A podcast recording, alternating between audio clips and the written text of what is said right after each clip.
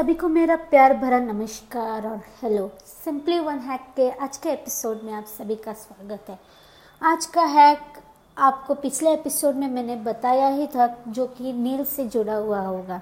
हमारे घर में बहुत सारे नील पेंट्स हम रखते हैं अपने नील्स की सुंदरता को बढ़ाने के लिए। पर क्या होता है कभी कभी वो नील पेंट्स ऐसे ही पड़े रहते हैं और थोड़े दिनों के बाद हम जब यूज़ करने लेते हैं, तब हमारा जो नेल पेंट है वो या फिर सूख जाता है या फिर थोड़ा थिक हो जाता है, जिससे हम लगा नहीं पाते हैं।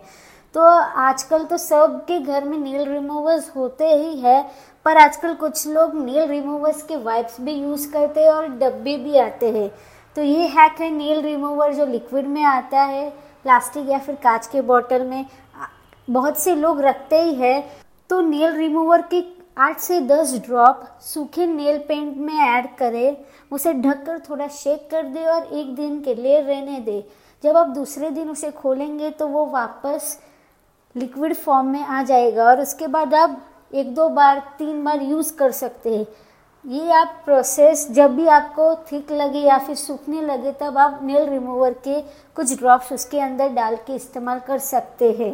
नील रिमूवर वैसे तो नील पेंट्स को निकालने के लिए होता है, पर इसका ऐसा भी उपयोग किया जा सकता है। तो कैसा लगा आज का हैक शेयर तो कीजिए अपने फ्रेंड्स एंड फैमिली के साथ और फीडबैक देना ना भूले at Shah P six five one at Gmail dot com और आज के लिए बस इतना ही मैं कर रही हूँ लॉग आउट बट रुकिए रुकिए. नेक्स्ट एपिसोड का तो मैं बताना भूल ही गई. नेक्स्ट एपिसोड में होगा हेयर से जुड़ा हुआ हैक जो कि केयरिंग और सूदिंग होगा. So stay tune to next Saturday आज के लिए बस इतना ही अपना ख्याल रखना और take care so thank you for listening